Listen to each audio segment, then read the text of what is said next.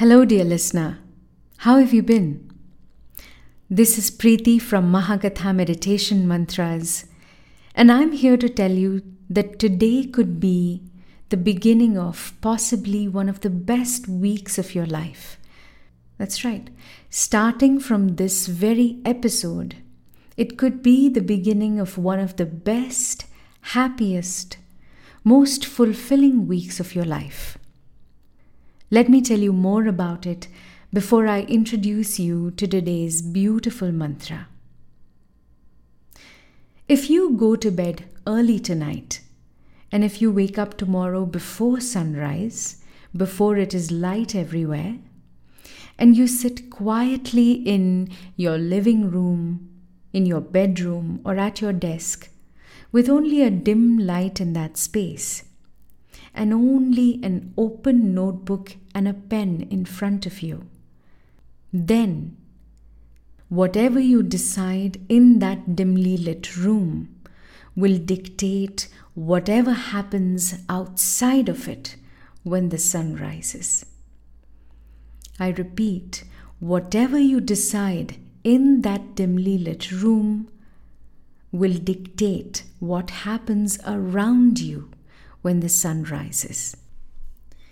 When you hold that pen in your hand and you start writing in that notebook, what you're writing is not some light journaling or some list of dreams or anything vague or wishful like that. What you're really writing is instructions for the universe for it to create the kind of day that you want to experience. You are instructing the universe. You are directing the universe to create the kind of day, the kind of experience, the kind of experience that you want.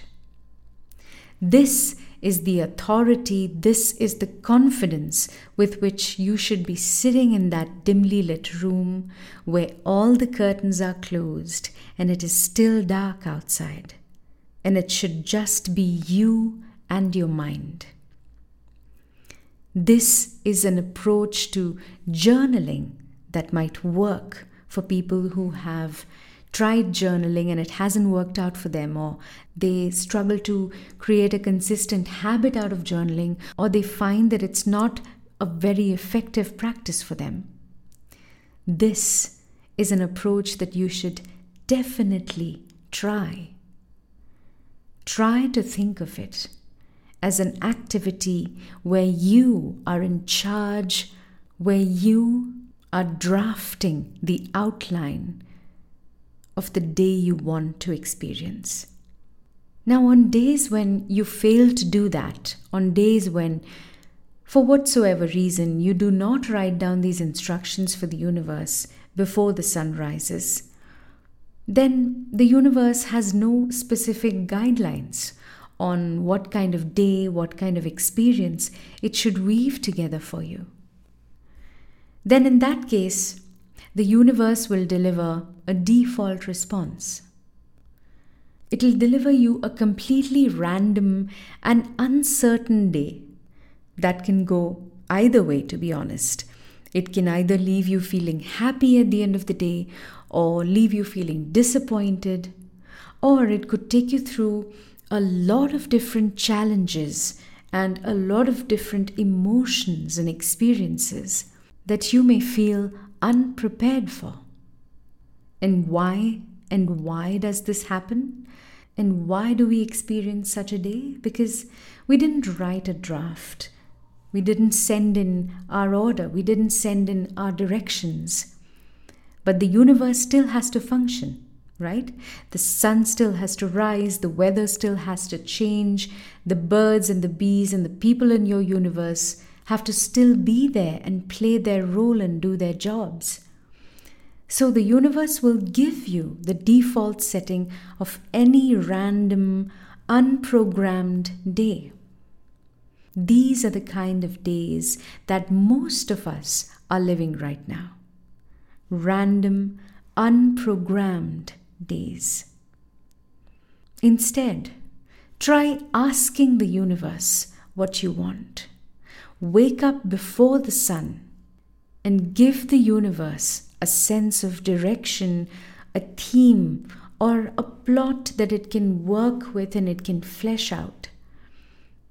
Do it before the world around you wakes up, when there is the serene silence.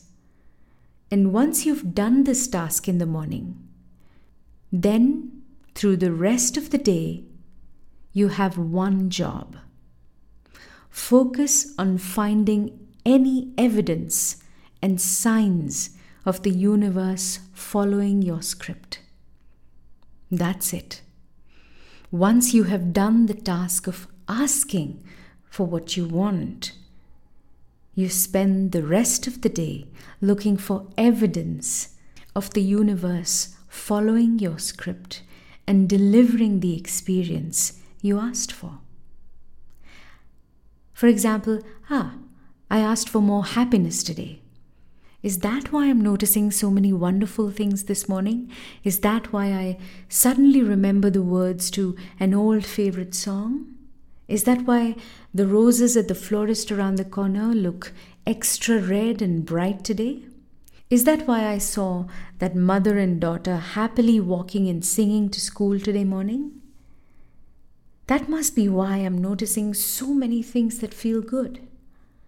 Or, ah, I asked for a successful day today. Is that why I crossed two green lights instead of getting stuck with the red ones as usual? Is that why I look and feel confident today? Is that why my mind feels so clear on certain things? Is that why my desk feels so easy to organize today and ideas are just easily flooding into my mind today? Look for such evidence of your script, of your instructions being followed, even the smallest pieces of evidence, and acknowledge them. And ignore the rest. Ignore the colleagues that belittle you, the unkind strangers that you come across. Ignore the imperfections of your body, your outfit, your makeup, the small accidents or mistakes, or the smallness of numbers in your bank account or even the terrible headlines in the newspaper. Ignore the rest of it all. Look for the evidence of what you asked for. Find it, and you will only ever find more and more of it. Catch its trail, and it will fill up your path. It's like being a songwriter and writing the lyrics to a song every morning before the sun is up. And then, when the sun does rise, you look around, and throughout the day, the universe will choreograph to your lyrics in more beautiful and graceful ways than you can imagine, dear listener. That is how we create and manifest and experience the kind of day we want, the kind of reality we want.